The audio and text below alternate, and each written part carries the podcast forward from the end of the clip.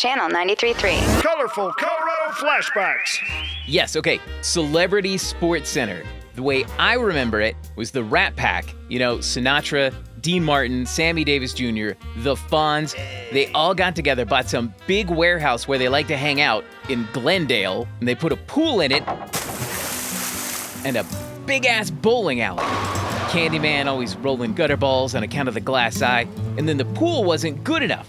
So they upgraded to a big water slide, two big water slides. And it's so big they didn't fit. So they designed them to go outside the building and over shotguns. But stripper zoning laws or something made them change plans. And then they only went over Ohio Street, which is really underwhelming. And it's probably why it went out of business. Eventually.